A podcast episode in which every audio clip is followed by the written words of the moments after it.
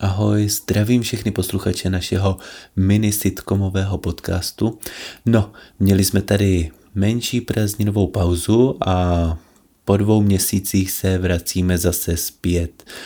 Je to nekonečný příběh, pořád jedeme první sérii, protože jsme se jaksi ještě dál nedostali, ale není třeba se obávat, než se pustíme do druhé série, tak nás čeká ještě tak nějaká stovečka dílů, alespoň plánujeme teda. Prvních eh, osm dílů to byl takový rozjezd, jo, takový testík, jestli to má vůbec smysl a jak se to chytne. Ale vzhledem k úspěchu a vysoké a exponenciální posluchavosti budeme pokračovat dále. tak eh, hezkou zábavu a jdem na to.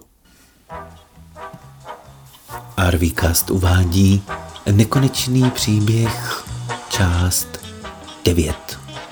René a Radek si dali tříměsíční dovolenou na Bali.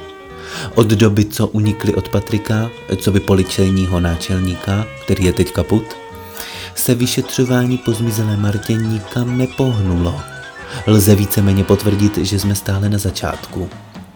Nejdříve se museli dostat zpátky do České republiky, což nebylo vůbec jednoduché, protože utratili veškeré peníze z kreditky Marti, která je teď stejně nepotřebovala.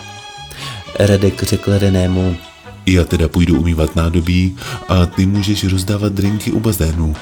Dohodli se teda a dali se do práce. Radek, který měl dlouholeté zkušenosti s mytím nádobí, zatímco Marta vždy odpočívala, věděl hned, co má dělat. A René? Alkoholik vždy ví, jak drinky namíchat. Neuběhlo ani pět minut a René mu přišla SMS, kde bylo napsáno Posílám nějaké peníze a vraťte se do České republiky anonym. Bylo jedno, od koho to bylo. Zahodili veškeré krámy a utíkali 27 kilometrů na letiště.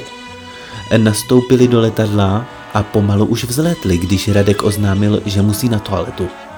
Jenže Radek měl fobii z čurání při letu, případné turbulence a tak dál.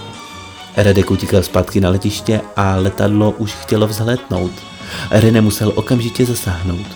A protože René ovládal také telekinézy, už se pomocí jeho mysli řítil vozík s bagetama a kávou na nic netušícího pilota.